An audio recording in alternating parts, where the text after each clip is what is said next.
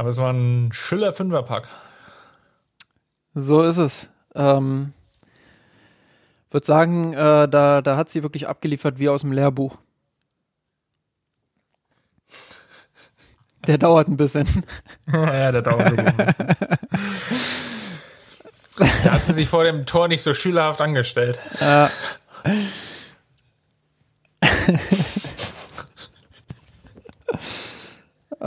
äh.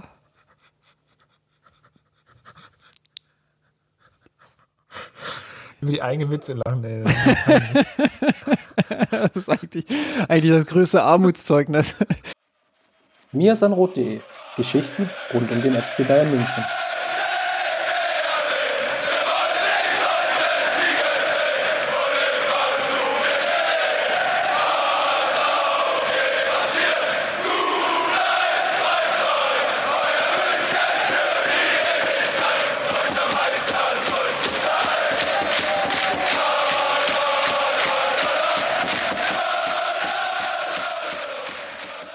Guten Tag, liebe Zuhörerinnen. Einen wundervollen Start in die zweite Wochenhälfte.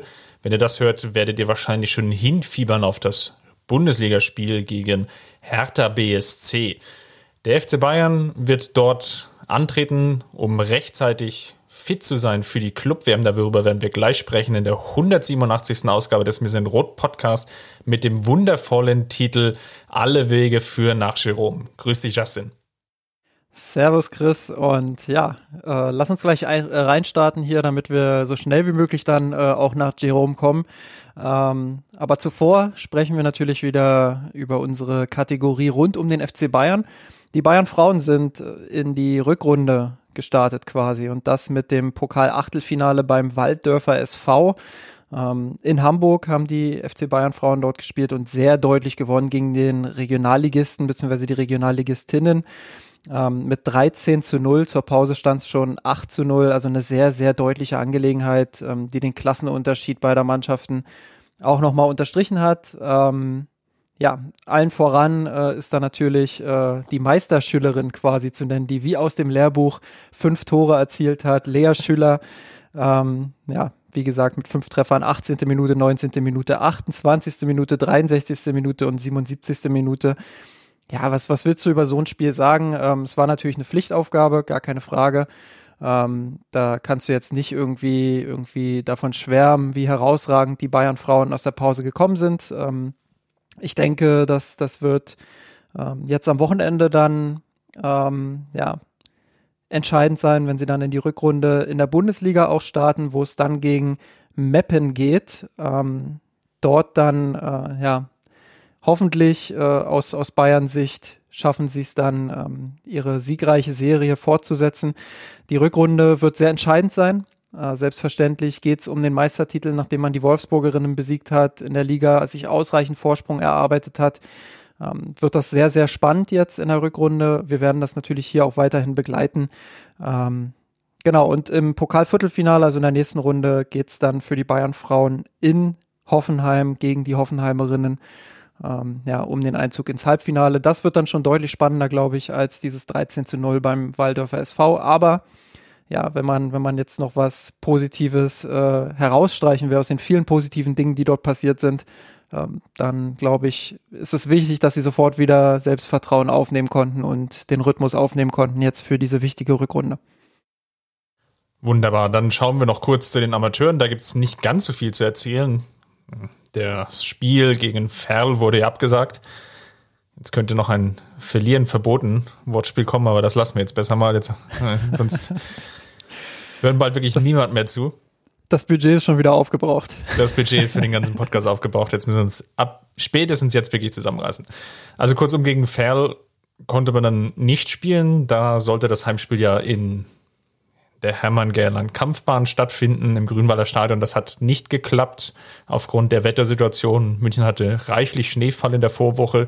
Dann ging es eigentlich am Freitag gegen Tabellenführer Dynamo Dresden im Auswärtsspiel um die nächsten Punkte. Das wurde kurzfristig auch abgesagt. Da ist die Mannschaft auch schon angereist gewesen. Da waren es dann schwere Regenfälle und vorher relativ viel Schneefall, der auch dazu geführt hat, dass der Platz unbespielbar war. Das führt jetzt zu dieser kuriosen Situation, dass der FC Bayern wieder, also die Amateure wieder relativ einen Rückstand hat in Bezug auf die Spiele. Die meisten Mannschaften haben bereits 22 Partien absolviert, die Amateure jetzt 19.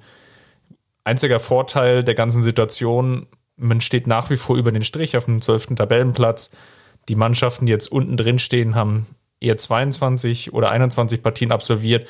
Das heißt, man hat jetzt drei, ich will nicht sagen Bonusspiele, aber drei Spiele, um sich noch weiter Luft zu verschaffen im Abstiegskampf. Sind jetzt drei Punkte Vorsprung. Ja, mit etwas Glück sind es dann vielleicht sechs oder neun Punkte, ja, je nachdem, wie die Spiele verlaufen. Kurzum, da gibt es auf jeden Fall die Möglichkeit, sich jetzt etwas Luft zu verschaffen und dann hoffentlich eine etwas ruhigere Rückrunde zu absolvieren. Was auch wichtig, ja? wichtig ist, glaube ich, an der Stelle auch nochmal zu erwähnen, ähm, dass, dass äh, mit Richards jetzt jemand nach Hoffenheim äh, verliehen Darauf wurde. wollte ich gerade hinaus, genau. Ja, da habe ich, hab ich dir wieder das Wort genommen. Ähm, aber ich mache jetzt einfach mal ganz frech weiter. Ähm, also Richards, der, der sehr wichtig war für die Amateure, ähm, keine Frage, Klassenunterschied im Vergleich zu allen anderen Spielern ähm, hat Stabilität hinten in die Defensive gebracht, ist natürlich viel zu gut für die dritte Liga, deshalb ähm, aus persönlicher Sicht für ihn ein absolut guter Schritt. Ähm, kann sich jetzt endlich auf Bundesliga-Niveau beweisen, ähm, bei Hoffenheim sowieso. Ich habe damit auch einige Verletzungs äh, genau. oder Verletzungsprobleme, das wollte ich sagen, genau. Genau, ich habe da mit einigen auch von den, von den Fans dort gesprochen, ähm, die das sehr eng begleiten und die haben gesagt, naja, einerseits ist es so, dass die Formkurve nicht unbedingt stabil ist bei den Defensivspielern und andererseits gab es viele Verletzungen. Ähm, dementsprechend wird Richards dort auf jeden Fall seine Chance bekommen. Sebastian Höhne ist auch klar ein Trainer, den er kennt. Ähm, demnach ein guter Schritt für ihn, glaube ich, um jetzt im nächsten halben Jahr zu beweisen, dass er, dass er Bundesliga-Niveau hat. Äh, hat wunderbare Schritte auch gemacht. An der Stelle will ich das nochmal ähm, herausheben im Vergleich zu deutlich talentierteren Spielern im Jugendbereich, die, die es nicht wirklich schaffen, ähm, ja, ihre Entwicklung zu nehmen, hat erst, äh, obwohl er ein limitiertes, begrenzt, begrenztes äh, Talent hat, in Anführungsstrichen, ähm, hat er es wirklich geschafft, sich da hochzuarbeiten und alle Erwartungen zu übertreffen. Und ähm, dementsprechend, ja, ein konsequenter und richtiger Schritt jetzt, äh, der den Amateuren aber sehr wehtun wird. Und jetzt übergebe ich dir wieder das Wort, jetzt darfst du mit dem weiteren Personal ähm, weitermachen. Gut, da ist gar nicht mehr so viel zu erzählen. Das noch ähm, neu hinzugekommen ist ein Spieler, der beim FC Basel sogar Champions League Erfahrung sammeln konnte. Oberlin, Offensivspieler, macht natürlich auch Sinn, nach dem Abgang von Dayaku nochmal eine weitere Akquisition hinzuzunehmen. Erfahrener Spieler, der jetzt aber auch einen durchwachsenen Start in dem Profi-Männerbereich hatte. Ganz talentiert sich, wie gesagt, beim FC Basel gezeigt hat. Dann einige Rumreisereien hatte, äh, viele Vereine. Muss man jetzt mal gucken, wie sich das jetzt entwickelt.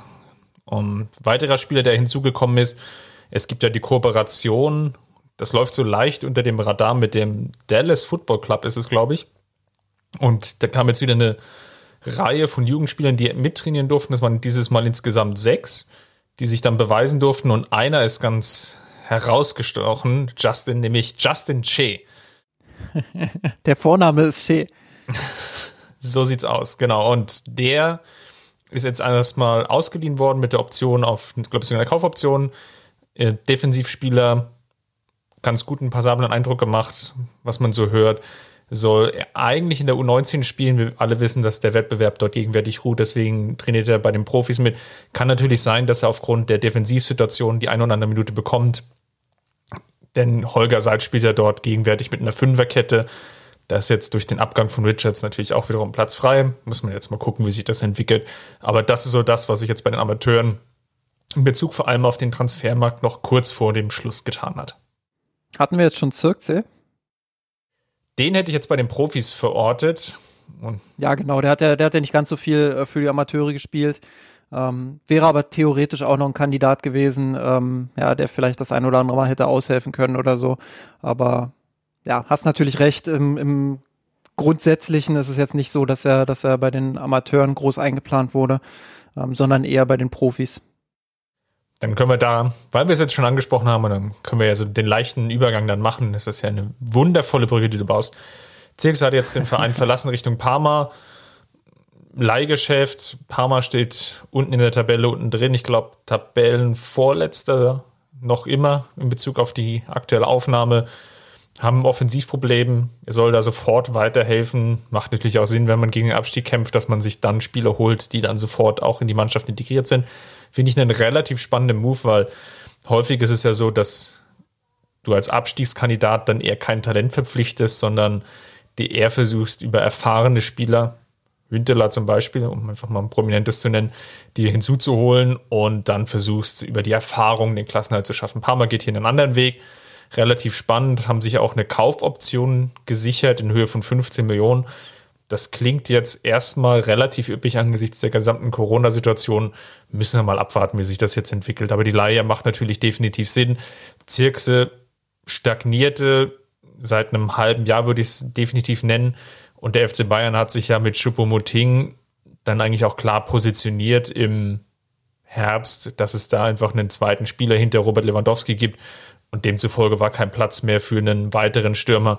Man sieht ja schon bei Choupo-Moting, dass die Spielzeit von ihm begrenzt ist und einen dritten Stürmer, ich finde, die sagen, den braucht es dann nicht, aber man sieht natürlich, dass das dann relativ wenig Sinn macht. Ja, ist schon so, dass man den, dass man den dann nicht braucht. Da hast du, da hast du schon recht.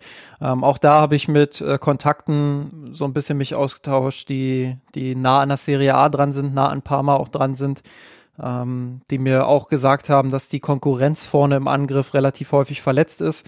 Ähm, das heißt, Zirkzee wird auch da sehr wahrscheinlich seine Chancen bekommen und ähm, dementsprechend für ihn persönlich auch der richtige Schritt.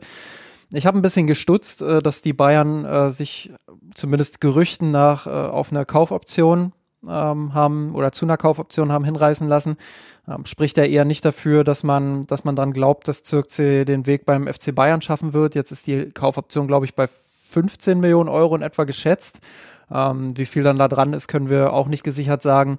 Aber ähm, ja, das, das ist jetzt auch keine Riesenhürde, die komplett unmachbar wäre. Kann natürlich aber trotzdem sein, dass Parma dann am Ende sagt, boah, 15 Millionen ist uns doch zu hoch. Ähm, das machen wir eher nicht. Das weiß man bei italienischen Clubs sowieso immer nicht so, ähm, wie zahlungskräftig sie dann tatsächlich sind.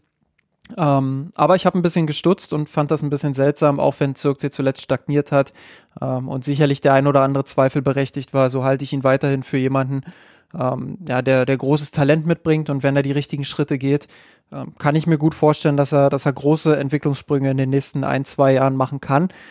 Dementsprechend ähm, hätte ich das jetzt nicht erwartet, dass die Bayern, ähm, ja, dass da sich mit oder dass sie sich auf eine, auf eine Kaufoption einigen können. Schauen wir mal, werden wir sicherlich dann im Thema der Woche noch zukommen in Bezug auf Ablösesummen. Das macht vielleicht Sinn, kommen wir gleich dazu. Lass uns aber mal den Spogen spannen zum Spiel. Der FC Bayern hatte am vergangenen Woche gegen Hoffenheim gespielt. Souveräner Heimsieg 4 zu 1. Keine Angst, wir wollen das jetzt hier nicht noch alles nochmal in epischer Breite nachdiskutieren. Ich würde einfach nur gerne eine Personalie mit dir rausgreifen, die, glaube ich, den meisten Diskussionsbedarf erzeugt hatte. Das ist nämlich Rocker. Der durfte vom Beginn an spielen.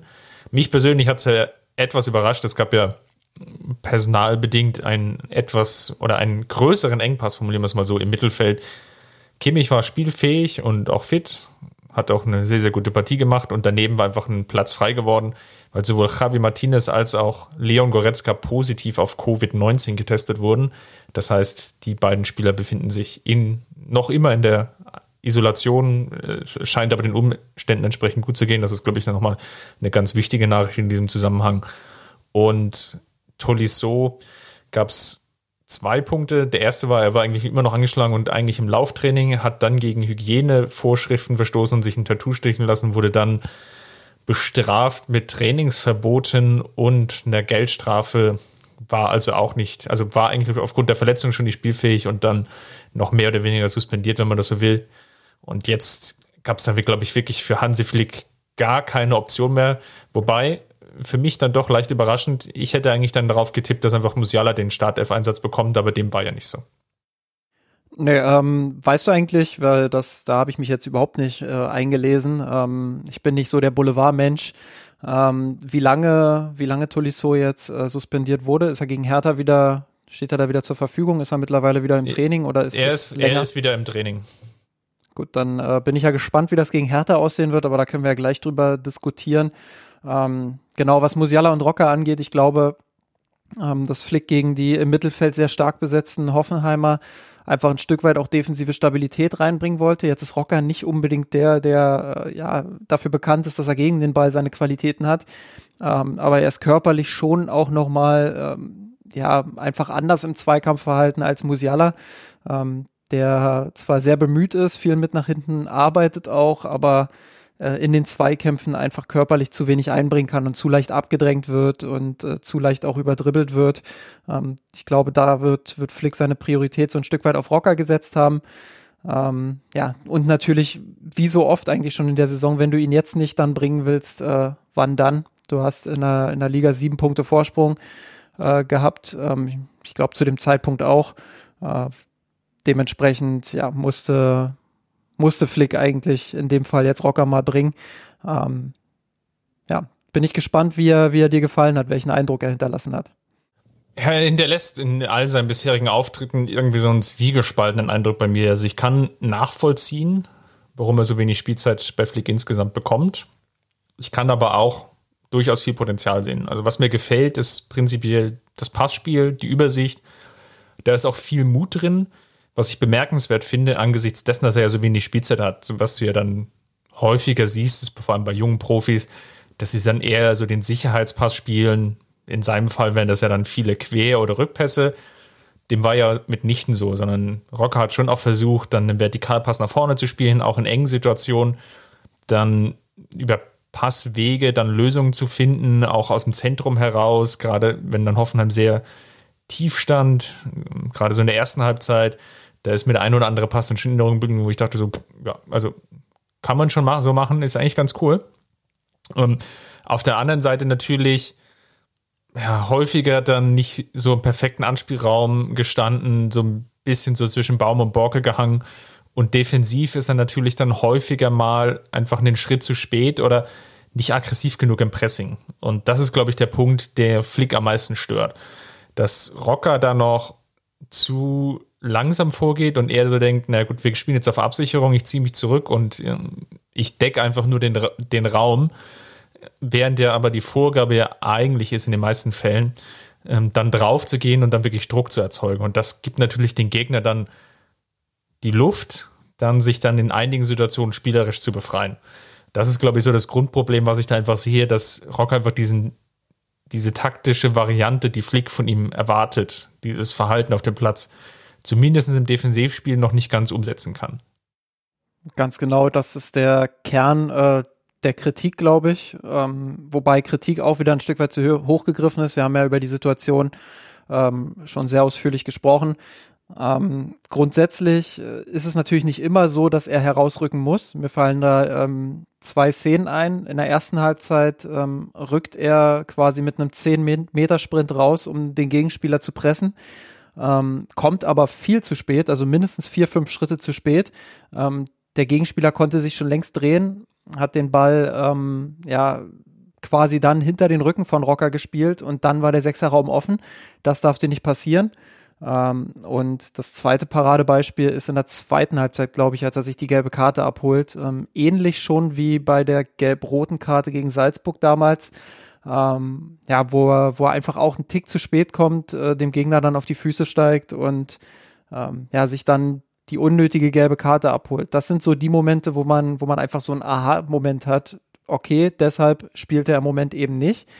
Und das ist völlig verständlich. Das ist auch gar keine Kritik am Spieler, wie gesagt. Ähm, er er kann es im Moment einfach noch nicht besser. Und ähm, ich weiß gar nicht, ob ich es im Podcast schon ähm, nochmal breit getreten habe ähm, in irgendeiner Folge, äh, unterbrich mich gern, wenn das so war. Nagelsmann hat äh, neulich über seinen Neuzugang äh, Wang heißt der, glaube ich, ähm, gesprochen. Und ja. ähm, da liegt es einerseits natürlich daran, dass Wang in der Hinrunde sich mit dem Coronavirus sehr heftig infiziert hat. Ähm, das sollte man nicht unter den Tisch kehren. Deshalb äh, natürlich ist der Weg für ihn da ein Stück weit von der Fitness aus sehr weit. Aber, und das hat Nagelsmann interessanterweise äh, vor allem herausgestellt, ähm, er hat Probleme mit den taktischen Abläufen. Er hat Probleme, sich in die Automatismen zu integrieren. Wann mache ich welchen Lauf? Äh, wann habe ich mich wie zu verhalten? Und auch Nagelsmann hat gesagt, das ist gar keine Kritik am Spieler. Er kann es im Moment einfach nicht besser, weil wir die Trainingszeit mit ihm nicht haben, weil wir ähm, keine Vorbereitung hatten, weil wir ähm, von Spiel zu Spiel tingeln, kaum ganze Trainingswochen haben, in denen wir das mal äh, mit ihm gesondert trainieren können.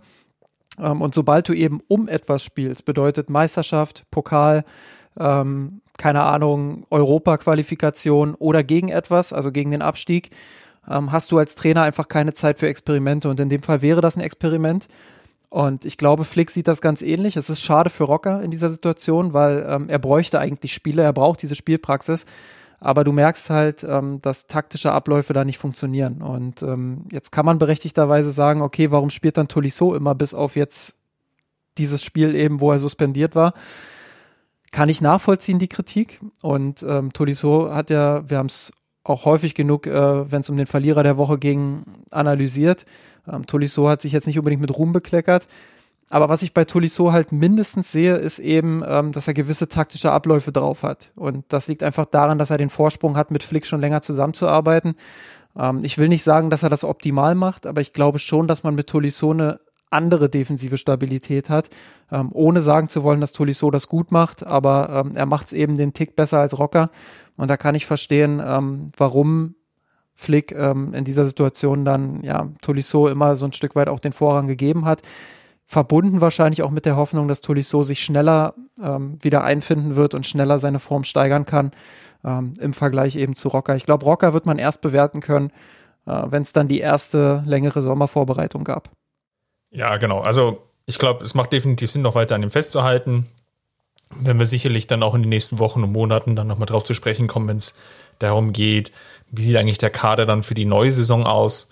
Es macht, glaube ich, jetzt noch keinen Sinn, da so den harten Cut zu machen wie gesagt, Ansätze sind gut. Es sind ein paar Schwachstellen, vor allem defensiv. Und es machte natürlich jetzt auch insgesamt in der jetzigen Situation auch Sinn, dann einfach zu sagen, okay, unsere Defensive ist wackelig. Wir kassieren nahezu in jedem Spiel ein, zwei Gegentore. Wir erinnern uns alle an die Phase mit den ganz, ganz vielen Rückständen, den sieben, acht, neun Partien. Ich weiß gar nicht mehr, wie viel es waren. Wenn du dann immer zurückliegst. glaube ich. Ja, und du bringst dann halt einen Spieler, der jetzt auch nicht seine Stärken im Defensivspiel hat, ähm, aufgrund der von uns jetzt analysierten Punkte, dann macht es natürlich auch Sinn, jetzt oder, oder ist Flicks Entscheidung nachvollziehbar. Gleichwohl gute Ansätze gezeigt und es macht oder hat angedeutet, wenn du ihn bringst, dass er dann nicht abfällt. Das war jetzt gegen Salzburg so, als er gespielt hat. Das fand ich auch gegen Moskau so in der Champions League. Das hat jetzt auch, oder den Eindruck hatte ich jetzt auch wieder in der Bundesliga und selbst in den 30 Minuten Verlängerung in Kiel im Pokal fand ich es jetzt auch nicht so schlecht, wie es dann teilweise gemacht wurde. Klar war er derjenige Spieler, der den Elfmeter verschossen hat, aber das gehört dann einfach auch zum Elfmeterschießen dazu. Das würde ich jetzt nicht unbedingt so hochhängen. Was äh, interessant ist, ist ja die Komponente mit dem Ball. Und da sieht man schon ganz, ganz viele Sachen. Du hast es angesprochen. Ähm, die, die dem Bayern-Spiel einfach auch weiterhelfen können. Ich hatte schon das Gefühl, dass die Bayern und da, du hast das Kiel-Spiel angesprochen, natürlich wurde da viel auf den Elfmeter reduziert, aber ich hatte schon das Gefühl, dass die Bayern dann in der Verlängerung, und wir hatten das damals, glaube ich, auch so besprochen, ähm, dass sie den, dann drückender waren, dass sie dominanter waren, dass sie mehr Raumkontrolle hatten und ich glaube, das lag auch daran, dass Rocker mit auf dem Platz war ähm, ohne jetzt seine Rolle zu hoch hängen zu wollen, aber er macht viele Dinge schon richtig gut, spielt mutige Pässe, ähm, knüpft Verbindungen. Ich fand gegen Hoffenheim sehr gut, wie er Kimmich unterstützt hat. Ich glaube, Kimmich war auch deshalb nochmal ein Tick stärker als in den Vorwochen, äh, wo er ohnehin schon stark war weil er endlich jemanden neben sich hatte, der mitgespielt hat, der ihn unterstützt hat, ähm, der mitgeholfen hat, die Struktur im Mittelfeld zu halten. Ähm, das sind Aspekte, die sind alle schon richtig gut bei ihm. Ähm, mindestens im Ansatz und äh, darauf kann er auf jeden Fall aufbauen. Ähm, und ich hoffe, dass äh, jetzt häufiger Spiele kommen, ähm, in denen Flick dann auch einfach sagt, komm, was soll's, ich bringe den Jungen jetzt von Anfang an. Ähm, ganz einfach deshalb, weil der Vorsprung in der Liga gegeben ist und, und weil jetzt viele Spiele auf die Bayern einprasseln. Und ähm, ich habe da so ein bisschen die Hoffnung, dass das Rocker die ein oder andere Minute dann auch sammeln wird. Ähm, grundsätzlich ähm, ist es nicht so schlecht, wie es teilweise äh, gezeichnet wird. Ähm, aber es ist eben auch noch Luft nach oben, gerade was Intensität angeht, was Arbeit gegen den Ball angeht. Ähm, ich finde es aber bemerkenswert, wie er sich jedes Mal reinarbeitet in die Spiele. Wie er wirklich, äh, also du erkennst ja, dass er, dass er richtig Bock hat darauf, da auf dem Platz zu stehen und ähm, Dinge auch anzupacken, auch wenn nicht alles funktioniert. Und ähm, das finde ich ist eine ganz entscheidende Qualität. Und da bin ich echt gespannt auf mehr dann in den kommenden Monaten. Du hast die vielen Spiele schon angesprochen, da würde ich nämlich gerne mit dir noch drüber reden, weil ich da gemerkt habe, okay, da sind wir vielleicht nicht ganz einer Meinung. Für mich kommt jetzt ein sportlich relativ wichtiger Wettbewerb, nämlich die Club-WM. Der FC Bayern spielt jetzt am Freitag. Wahrscheinlich, wenn ihr den Podcast hört, oder vielleicht eben nach der Hertha-Partie, müssen wir mal schauen, wie ihr da unterwegs seid. Aber es geht jetzt dann los direkt, deswegen auch der Anstoß ja schon früher. Und es geht dann nach Katar. Dort spielen die Bayern am Montag und am Donnerstag. Es gibt, also selbst wenn sie das Halbfinale verlieren, gibt es ein Spiel um Platz 3. Aber davon wollen wir nicht ausgehen. Und ja, genau, es geht um die Club-WM.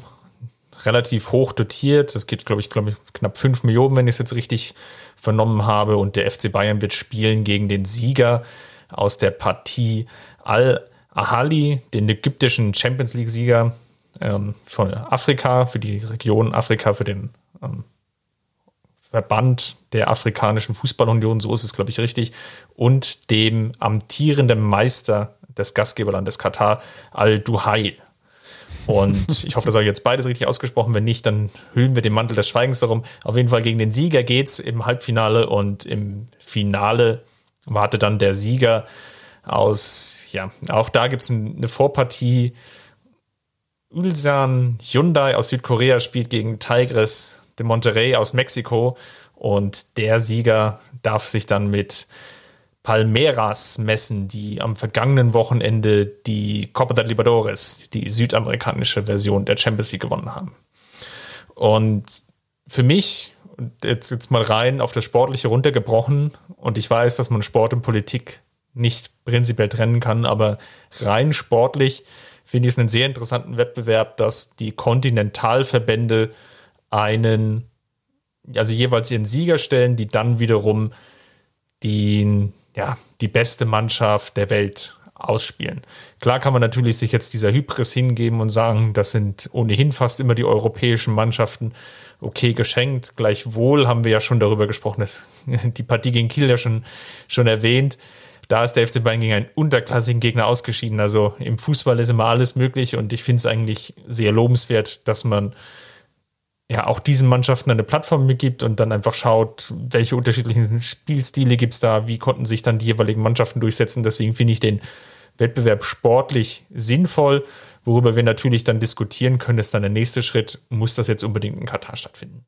Ja, ähm, mal unabhängig von dieser ganzen Katar-Geschichte, ähm, ich glaube, dieses, dieses Fass, das müssen wir jetzt hier nicht nochmal aufmachen. Ähm, das haben wir in der Vergangenheit oft genug getan und äh, das werden wir in der Zukunft auch noch tun. Ähm, dementsprechend würde ich jetzt gar nicht diese, dieses Fass aufmachen wollen. Ähm, rein sportlich runtergebrochen. Und ähm, das, was du gesagt hast, das kann ich alles nachvollziehen. Ich finde auch, äh, rein sportlich ist das durchaus eine interessante Sache und eine interessante Geschichte. Einfach zu schauen, wer stellt oder, oder wer sind die stärksten Mannschaften der einzelnen Kontinentalverbände ähm, und, und wie messen die sich im direkten Vergleich. Finde ich auch eine, eine spannende Angelegenheit, gar keine Frage. Ähm, ist sicherlich auch mal was anderes als das typische europäische Gegeneinander. Ähm, aber ich habe viel mehr Bedenken, ob das jetzt wirklich so zwingend notwendig ist in, in Zeiten von der Pandemie. Ähm, das wäre für mich halt äh, ein Wettbewerb gewesen, wo ich sage, okay, den hätte man bedenkenlos ähm, auch mal streichen können. Ähm, jetzt äh, werden viele sagen, nee, sollte man nicht tun. Ähm, ich habe damit Tobias Günther, der ja auch für unser Misan Rot-Team ähm, ja, ähm, tätig ist, der vor allem im historischen Bereich tätig ist, also sich vor allem für die Fußballgeschichte interessiert. Ähm, der meinte, das sieht einfach all aus, wenn man in 30, 40 Jahren äh, zurückblickt und dann sieht man, da ist ein Loch in der Geschichte, ähm, dann, dann, sieht das einfach scheiße aus, hat er gesagt. Das kann ich auch nachvollziehen. Ähm, aber grundsätzlich in Zeiten von der Pandemie äh, mache ich mir da schon Kopf, ob das, ob das zwingend notwendig ist, dass die Bayern da diese weite Reise antreten. Ähm, ja, dort dann, äh, ich weiß gar nicht, ob das immer noch steht, aber es soll ja vor Publikum stattfinden. Ähm, war zumindest mein. Ja, findet vor Publikum ja, statt. War zumindest mein letzter Stand, genau, danke. Finde ich auch schwierig, ähm, auch wenn das in Katar vielleicht äh, möglich ist und dort vielleicht die Inzidenz eine andere ist als hier, äh, habe ich jetzt auch keine genauen Zahlen, aber ich finde das einfach als Signal auch schon schwierig. Ähm, ja, ich, ich bin einfach zwiegespalten, was, was dieses, diesen ganzen Wettbewerb in diesem Jahr zumindest angeht. Ähm, wenn wir über das Sportliche sprechen, ähm, dann steht es außer Frage, dass der Wettbewerb eine gewisse Bedeutung hat. Ähm, du musst bloß hören, was die Spieler sagen, was der Trainer sagt, was äh, die Verantwortlichen sagen. Ähm, die haben alle Bock, diesen Titel zu gewinnen, diesen sechsten Titel und Geschichte zu schreiben. Ähm, dem FC Bayern ist es ja noch nie gelungen, alle sechs Titel zu holen. Ähm, Im im Trippeljahr damals war es der deutsche Supercup, glaube ich, der gefehlt hat. Ähm, ja, deshalb jetzt eine historische Chance. Das ist, glaube ich, nur Barcelona vorher geglückt. Genau, 2009. Ja. Alle anderen haben es ähm, nicht geschafft, haben eher den europäischen Supercup oder dann den nationalen Supercup. Genau, und demnach ähm, eben dann nicht kann ich schon gewinnen verstehen, dass die Spieler eine unfassbare Motivation haben. Da muss man auch bloß Thomas Müllers Interview nochmal mit dem Kicker sich jetzt äh, Revue passieren lassen, was ja mittlerweile auch öffentlich online zugänglich ist für alle. Ähm, ja, das ist einfach unfassbar, was, was er und auch andere Spieler vom, vom FC Bayern, was die für, einen- für einen Willen haben, für eine Gier haben auf Titel. Ähm, das ist schon faszinierend und äh, dementsprechend äh, denke ich mir dann auch, ja, dann sollen sie es halt machen. Gut, wir werden darüber berichten im Blog unter mirsanrot.de und ich denke, dass wir vielleicht auch in dem Podcast da nochmal zu sprechen kommen, wie dem das Ganze ausgeht. Wer auf jeden Fall auch eine Gier hat, und jetzt kommen wir zum Thema der Woche, ist Jerome Boateng. Und da stellt sich jetzt die Frage, wie sich der FC Bayern denn in der neuen Saison in der Abwehr aufstellen will.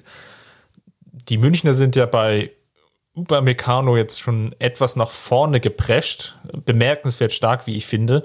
Wenn man sich anschaut, dass Hassan, Brazzo, Salihamidzic sich vor dem Spiel gegen Hoffenheim dazu geäußert hat, dass man ja ein ganz gutes Treffen mit dem Berater von Upamecano hatte und ähm, auch Carlo Rummenigge war, ich weiß gar nicht mehr, wo danach war, bei Sky 90. War auf jeden Fall nochmal bei einer Fußballsendung und Quintessenz war, dass, man, dass er die Gespräche da schon zugegeben hat. Red Bull musste sich da auch zähneknirschend die Leipziger dann zugeben, ja, der Spieler oder der Berater spricht im Endeffekt mit FC Bayern. Das deutet natürlich dann schon darauf hin, dass man da versucht, früh Nägel mit Köpfen zu machen. Macht natürlich auch Sinn angesichts des Alaba-Abgangs, dass man dann einfach öffentlich dann auch schon eine Lösung präsentieren kann. Aber es gibt ja noch die weitere Baustelle und Personalie Jerome Boateng. Und da ist natürlich jetzt die Frage, verlängert der FC Bayern mit ihm nochmal? Wenn ja, wie lange? Und das Ganze würde ich mal mit dir diskutieren. Genau, ähm, Rummenigge war übrigens bei Sky in einem, in einem normalen Interview, soweit ich das überblickt habe. Äh, Kahn war bei Sky 90 und hat da auch nochmal bekräftigt, ähm, dass man durchaus optimistisch ist, was das angeht. Und ich glaube auch, dass wenn der FC Bayern sich öffentlich derart deutlich äußert, ähm, dass das schon, äh, dass da schon großer Optimismus innerhalb des Clubs vorhanden sein muss, dass man relativ weit ist mit Upamecano. So wie bei Hudson O'Doy.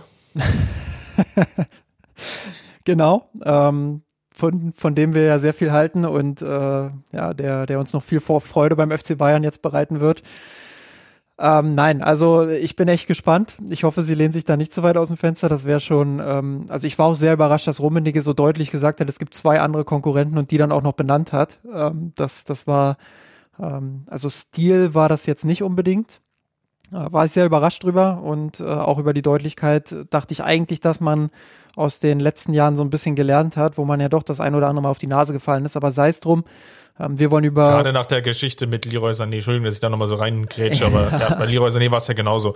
Man hatte die Transferverhandlungen eigentlich komplett in die Öffentlichkeit verlagert.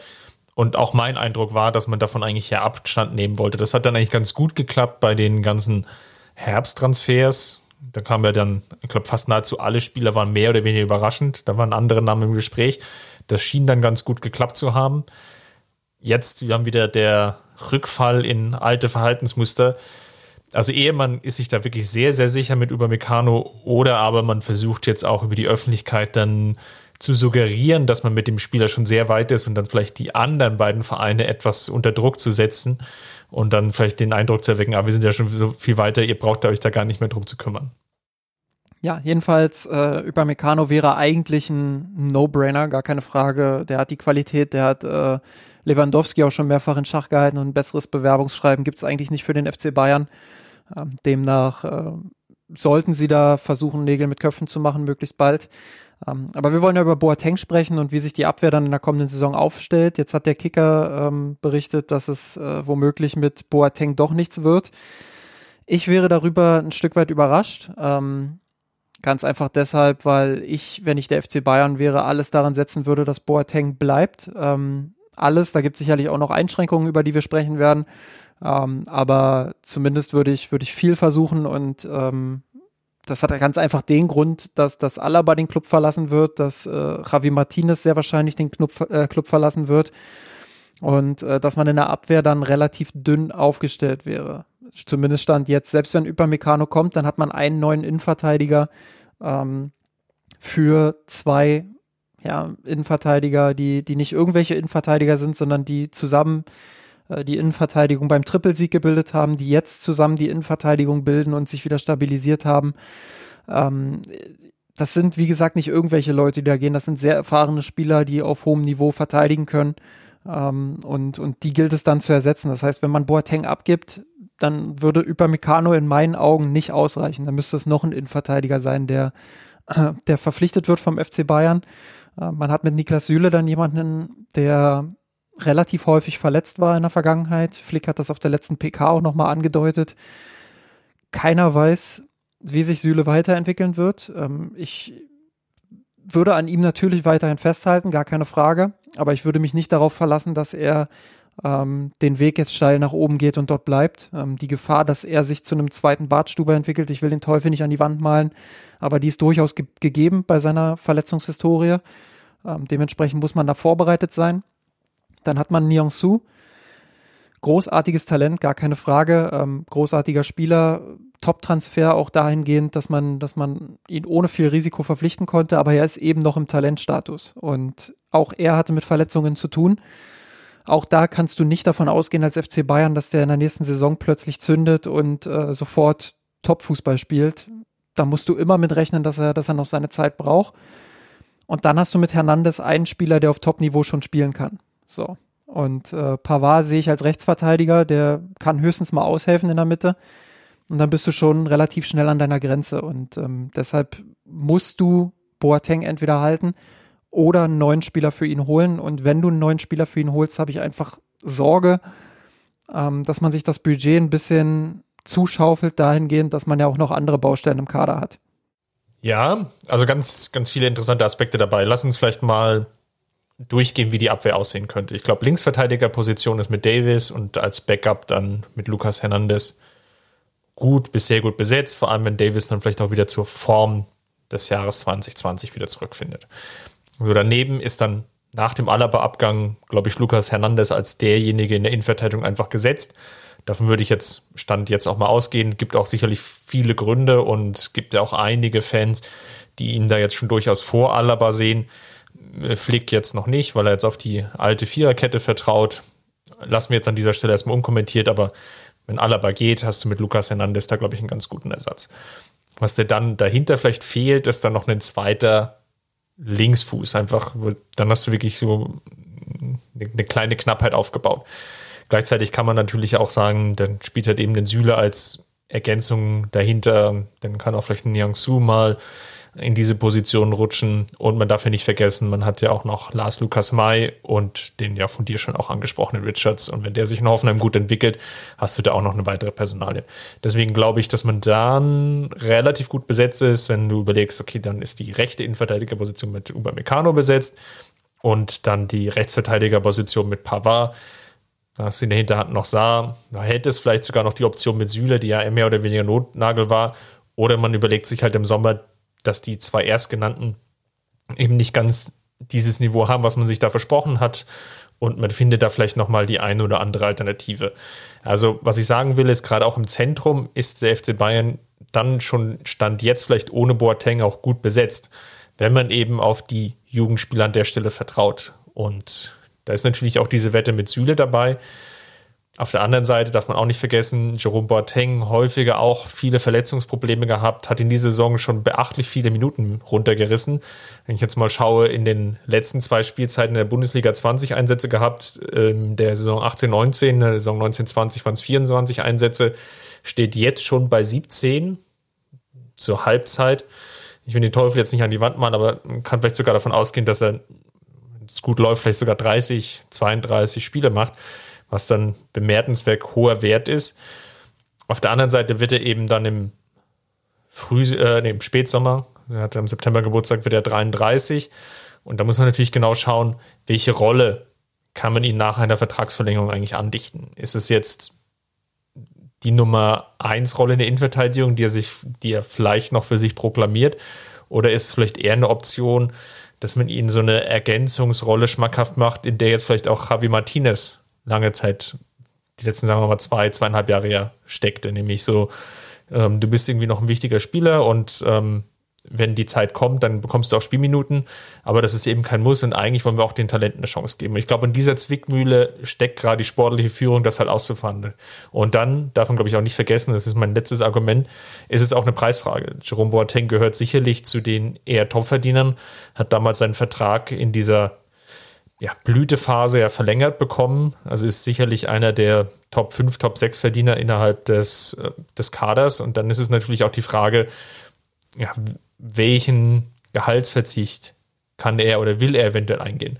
Oder gibt es halt vielleicht andere Vereine, andere Optionen, die ihm vielleicht noch das zahlen können, was der FC Bayern ihm gegenwärtig zahlt? Das sind so die Fragestellungen, die mir da im Kopf rumschweben. Ja, hast du, hast du auch definitiv Punkte mit. Ähm, ich würde versuchen, da jetzt mal einzeln so ein bisschen nochmal drauf einzugehen. Ähm, was die Jugendspieler angeht, ähm, da gibt es ja im Moment eigentlich nur drei Spieler, die theoretisch in Frage kommen würden. Das ist einerseits der von dir genannte Chris Richards, ähm, wo ich der Meinung bin, und das wird sich jetzt im, im nächsten halben Jahr zum Glück zeigen, auch deshalb ist die Laie wertvoll, ähm, dass er, ja, dass, dass er dieses Bundesliga-Niveau vielleicht vereinzelt schon bringen kann, aber dass es für Bayern-Niveau einfach nicht ausreicht. Das, äh, also ich glaube, ähm, da wird man eher früher als später feststellen, ähm, hey, der hat eine tolle Entwicklung gemacht und ähm, das ist auch ein richtig solider Spieler. Aber ähm, der wird seinen Weg eher in der Bundesliga bei einem anderen Verein gehen als, als beim FC Bayern. So, ähm, kann man sicherlich drüber diskutieren, ob er als Backup dann do doch noch äh, irgendwie eine Rolle spielen könnte, aber tendenziell würde ich sagen, ähm, das wäre nicht Bayern-like, ähm, mit ihm als, als vierten oder fünften Innenverteidiger zu planen. Dann hast du mit äh, Lars Lukas May aktuellen Spieler ausgeliehen, äh, bei dem ich auch glaube, der wird seinen Weg woanders machen. Da ist der Zug abgefahren. Das haben wir in, in den letzten Jahren äh, und Monaten vor allem auch äh, viel diskutiert, ähm, dass er einfach zu lange stagniert hat, dass er zu lange ähm, Regionalliga bzw. Bayernliga, nicht Regionalliga gespielt hat ähm, und, und zu lange auch dritte Liga. Das heißt, er hätte viel früher schon den Schritt nach oben machen müssen, um sich weiterzuentwickeln. Auch der wird beim FC Bayern seinen Weg eher nicht gehen. Und der dritte ist ähm, Bright äh, MB, wo ich sage, ähm, auch der hat einen extrem weiten Weg zu den Profis. Der hat das Talent, gar keine Frage. Der ist vielleicht einer der talentiertesten Spieler überhaupt im Jugendbereich. Hat aber aus diversen Gründen ähm, ja einfach keine Entwicklungssprünge in den letzten Monaten gemacht. Und ähm, deshalb glaube ich, dass auch er mindestens mittelfristig keine Rolle beim FC Bayern spielen wird. So, und ähm, insofern würde ich einfach knallhart den Jugendbereich auf dieser Position zur Seite schieben und sagen, du brauchst dort Qualität. Wenn so Qualität wie Alaba und Boateng gehen, brauchst du dort Qualität. Ähm, jetzt hast du zwei Punkte angesprochen, die bei Boateng sehr entscheidend sind. Das ist einerseits die Rolle. Ich glaube, es muss gar nicht entweder die Martinez-Rolle sein oder die Nummer 1-Rolle. Ähm, das kann auch was dazwischen sein. Ähm, ungefähr das, was, was dieses Jahr vielleicht ähm, Hernandez so ein bisschen spielt. Vielleicht auch das, was, was Süle teilweise zukommt. Ich glaube schon, dass das eine Rolle wäre, die man Boateng noch zutrauen kann in der nächsten Saison. Ähm, viele Spiele wird der FC Bayern auch in der nächsten Saison haben. Und ähm, der zweite Aspekt ist, ja, das Gehalt. Du hast es angesprochen. Da wird viel von Boateng abhängen. Ist er bereit, die ein oder andere Million weniger in seinen Vertrag zu schreiben? Ähm, wenn er auf seinen Vertrag ja, sage ich mal, wenn er da festharrt, dann, dann kann ich mir schon vorstellen, dass es auch die richtige Entscheidung ist zu sagen, gut, machen wir eher nicht. Ähm, dann suchen wir eben eine Alternative. Aber es wäre sehr schade. Und jetzt kommt noch ein Aspekt dazu, ähm, den ich einfach sehr Bayern-like fände. Ich habe da auch mit, mit Tobias Günther und Georg, äh, auch aus dem Mirsan Roth-Team, schon drüber gesprochen. Bayern-like wäre es eigentlich so einem verdienten Spieler und ich würde Boateng schon als Legende dieses, dieses Clubs bezeichnen. Der hat zwei Triple geholt, ähm, ist für mich leistungstechnisch einer der besten Innenverteidiger, die je beim FC Bayern gespielt haben. Ähm, es wäre einfach verdient, ihm im Bayern-Trikot ähm, ja, so, so eine Art Abschied dann auch zu ermöglichen irgendwann. Und ich glaube, das ist was, was den Club auch immer von Real Madrid unterschieden hat, was ihn ein Stück weit auch von, von anderen Top-Clubs unterschieden hat ähm, dass man eben mit Spielern wie Robben, wie mit Ribery, dass man mit denen lange zusammengearbeitet hat, auch wenn die Rufe schon laut waren danach, ähm, ja, sie, sie endlich auszutauschen. Ähm, man hat es trotzdem gemacht, man hat ihnen diesen Abschied ermöglicht. Und ähm, der kleine Fußballromantiker in mir sagt einfach, ähm, da hätte ich einfach Bock drauf, dass Boateng seine Karriere irgendwann in München beendet. Ähm, und jetzt gerade sind die Voraussetzungen so gut, man ist nicht so zerstritten wie vor ein, zwei Jahren, dass ich einfach daran glaube, dass beide Seiten einen Kompromiss miteinander finden könnten. Und ähm, nur weil der Kicker jetzt berichtet, es sieht nicht so gut aus, ähm, will ich diesen Glauben daran auch noch nicht verlieren. Ich glaube schon, dass es immer noch ein Fenster gibt und dass die Bayern sich mit ihm zusammensetzen werden und dass es am Ende vielleicht einen Kompromiss geben wird, ähm, ja, der dazu führt, dass Boateng weiterhin beim FC Bayern bleibt. Ich glaube, das wäre für den Kader gut. Es wäre vor allem auch für die Jungspieler gut und das wäre für, für ihn und für seinen ähm, Legendenstatus, den er zumindest bei mir nicht verlieren wird, wenn er den Verein verlassen muss oder verlassen will, ähm, wäre das alles äh, eine schöne Sache. Ich glaube wirklich, es wird darauf ankommen, auf diese zwei Kernaspekte. Die eine, der eine Punkt ist das Gehalt. Wie kann man sich da angesichts der gegenwärtigen Covid-Situation wirklich einigen? Aus Münchner Sicht macht es natürlich vielleicht auch jetzt etwas Sinn, da den Gürtel etwas enger zu schnallen, weil einfach auch vielleicht die, der Optimismus im vergangenen Sommer doch sehr oder sehr groß oder vielleicht sogar zu groß war, dass es dann doch früher als gedacht mit Fans in, auch in einem größeren Rahmen weitergeht. Dann kommen noch solche Ausscheiden im DFB-Pokal hinzu in der zweiten Runde, wo dir dann doch einige Millionen Flöten gehen, weil du einfach diese TV-Präsenz nicht hast, die dir Sponsoren ja dann immer zugutekommen lassen, plus dann die Prämien, dass du dann ja im öffentlich-rechtlichen oder bei Sport 1 dann irgendwie zu sehen bist, mal ganz abgesehen dann von eventuellen Siegprämie für das Pokalfinale an sich. Und Champions League ist eben auch die große Frage, wie weit kann der FC Bayern in diese Saison kommen? Das Wunschdenken ist natürlich schon da, dass es jetzt auch nochmal wieder weit geht. Wenn das jetzt blöd läuft und du da auch im Achtelfinale oder Viertelfinale rausgehst, dann ist es natürlich auch wiederum finanziell eher schwierig zu stemmen. Und dann musst du, glaube ich, dann auch manchmal so unliebsame Entscheidungen treffen. Also das ist sicherlich ein Punkt, den gilt es zu diskutieren und ähm, sehr genau zu evaluieren, wie weit will man als Seiten des Vereins gehen, aber natürlich auch aus Spieleseite. Welche anderen Optionen gibt es? Welche anderen Vereine können eigentlich ähnlich gelagerte Summe gegenwärtig zahlen und sind es dann auch noch bereit, für einen Jerome Boateng zu bezahlen? Zweiter Aspekt ist natürlich dann die sportliche Rolle. Und da denke ich einfach, dass es dann mit Hernandez und Upamecano einfach zwei Spieler gibt, die dann theoretisch spielen werden. Und er ist dann so der dritte Spieler. Und da ist halt die Frage, akzeptiert er die Rolle dann als Rotationsspieler, in der, wie du jetzt schon angesprochen hast, ähm, der vielleicht auch Hernandez steckt. Und dann ist wiederum die Frage, will man vielleicht eher Niang Su in dieser Rolle haben? Das ist so der Punkt, an, den, an da, da reibt es noch in mir, wo ich noch nicht so genau weiß, wie will sich der FC Bayern positionieren. Hansi Flick hat sich da klar oder geäußert, sagt, dass Jerome Boateng nach wie vor ein wichtiger Spieler im Kader ist. Und ich glaube, das gilt jetzt an der Stelle einfach mal abzuwarten. Also ich, ich kann beide Seiten irgendwie nachvollziehen und äh, verstehen und denke eher wie der Kicker, dass man da versucht, da glaube ich einen sauberen Abschluss zu finden, um einfach auch eine Verjüngung im Kader dann vorzunehmen, was natürlich schade ist angesichts dessen von dir angesprochenen Legendenstatus. Auf der anderen Seite gibt es dann eben nochmal die Chance, dann auch in der Viererkette dann sich neu zu positionieren und muss ja jetzt einfach nochmal insgesamt auf die Tabellensituation schauen. Also Jerome Boateng spielt keine schlechte Saison, aber er spielt jetzt auch keine Saison, wo ich jetzt denke, wow, das habe ich so noch nie von ihm gesehen, sondern das ist okay, das ist gut, aber das ist jetzt auch nicht das Niveau, wo ich jetzt sagen würde, da erwarte ich jetzt, dass er jetzt noch die nächsten fünf oder acht Jahre beim FC Bayern spielt. Also das ist so der Punkt, an dem ich mich gerade ähm, noch abarbeite. Aber kurzum, ich bin eher gerade im Lager wie der Kicker und gehe davon aus, der Verein will er nicht weitermachen. Und man versucht eher dann so einen, einen sauberen Abschluss oder Ausweg zu finden. Na, fünf bis acht Jahre denke ich auch nicht. Das ist natürlich übertrieben. Ähm, aber ich kann mir schon vorstellen, dass er noch ein, zwei Jahre im Kader seinen Mehrwert äh, liefern könnte, um im Sprech von Jürgen Klinsmann jetzt mal kurz äh, einzutauchen.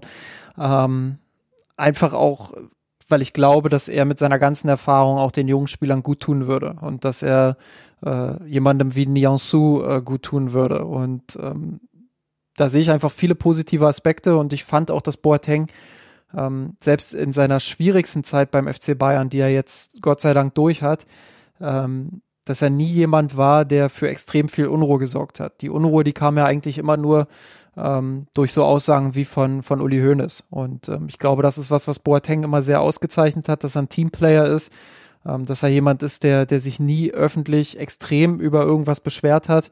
Ähm, das, das, da ist er einfach ein guter Typ, glaube ich. Und ähm, ich glaube, so einen Typen äh, brauchst du auch innerhalb des Kaders. Und ähm, ja, angesichts dieser Corona-Situation und, und der angesprochenen Argumente ähm, bin ich dann eben, wie gesagt, im anderen Lager und denke, der FC Bayern würde gut daran tun, äh, weiter mit ihm den Weg zu gehen, kann aber auch ähm, alle, alle Aspekte verstehen, äh, die du da aufs, aufs Tableau gerufen hast.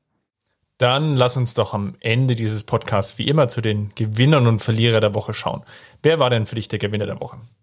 Ähm, ich glaube, ich wiederhole mich, aber ähm, Gewinner der Woche bleibt für mich Thomas Müller.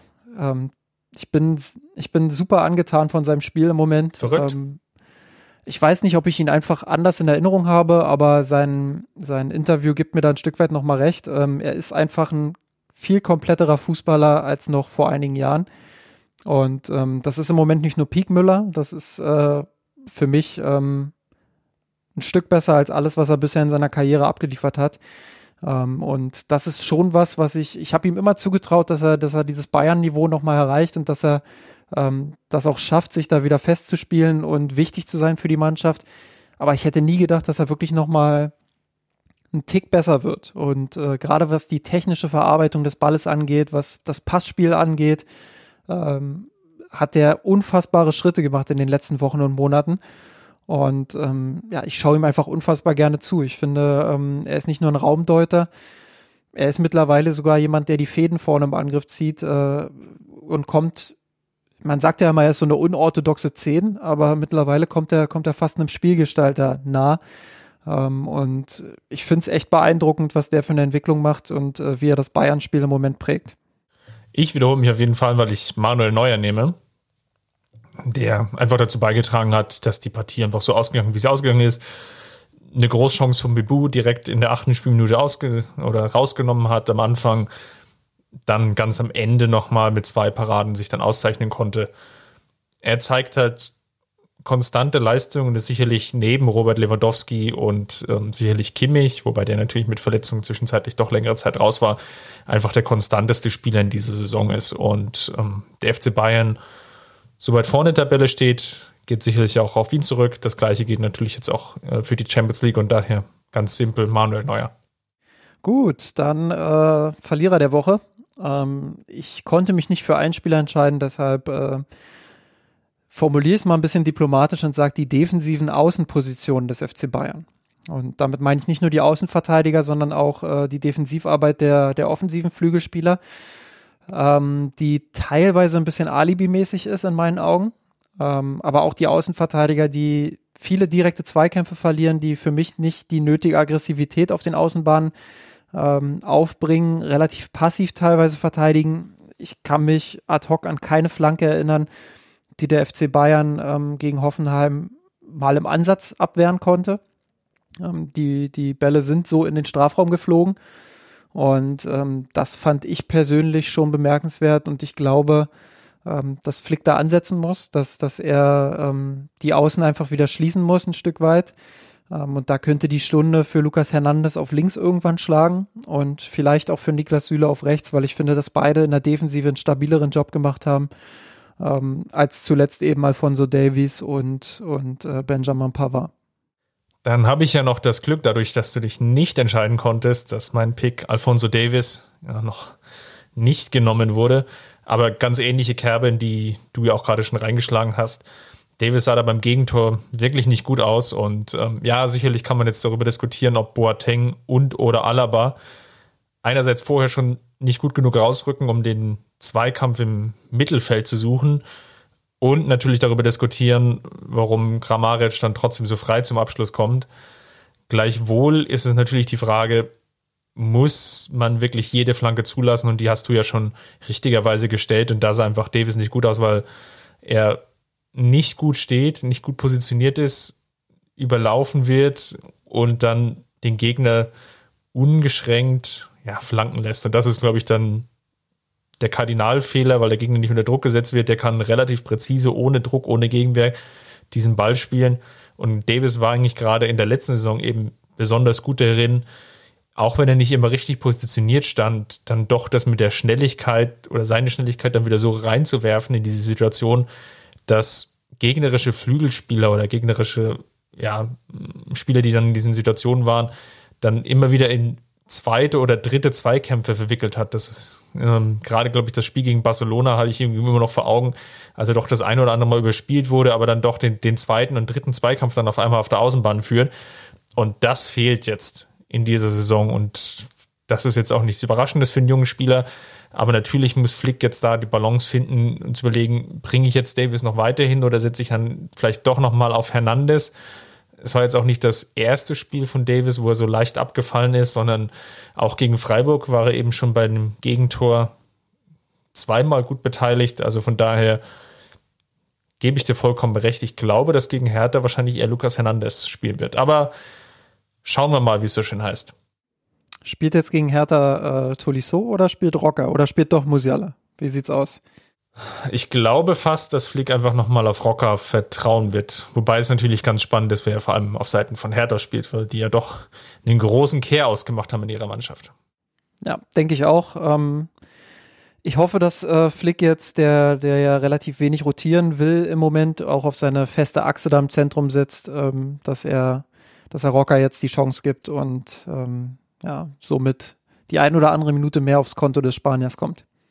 Gut, Darüber wird dann zu reden sein in der nächsten Woche. Mal schauen, wann es dann bei uns beiden wieder zusammen klappt. Aber wir versuchen natürlich dann zeitnah für euch dann auch den Podcast wieder zur Verfügung zu stellen. Falls es euch gefallen hat, hinterlasst uns gerne eine positive Rezension bei iTunes, wie das jetzt unlängst Grange 2009 und Coilrock, ich hoffe, ich habe beide Nicknames richtig ausgesprochen, das schon getan haben. Die haben uns nämlich gelobt. Wenn es jetzt negative Kritik gewesen wäre, hätte ich die auch vorgelesen, aber so beide ganz positiv haben nochmal darauf hingewiesen, wie toll die letzte Ausgabe war, als wir ja einen wundervollen Gast mit Luisa hier hatten. Das wird sicherlich auch nochmal vorkommen. Wir werden da auch versuchen, nochmal an der Tonqualität zu schrauben.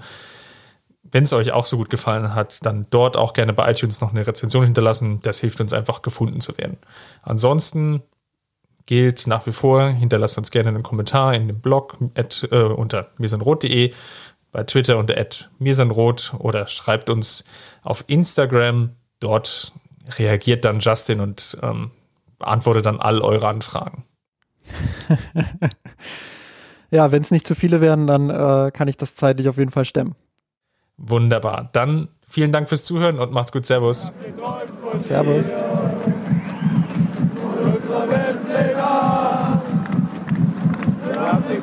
Gewonnen, den Thron erklommen, der Haien hat's gemacht. Ich hab geträumt von dir, von unserer Weltpläne.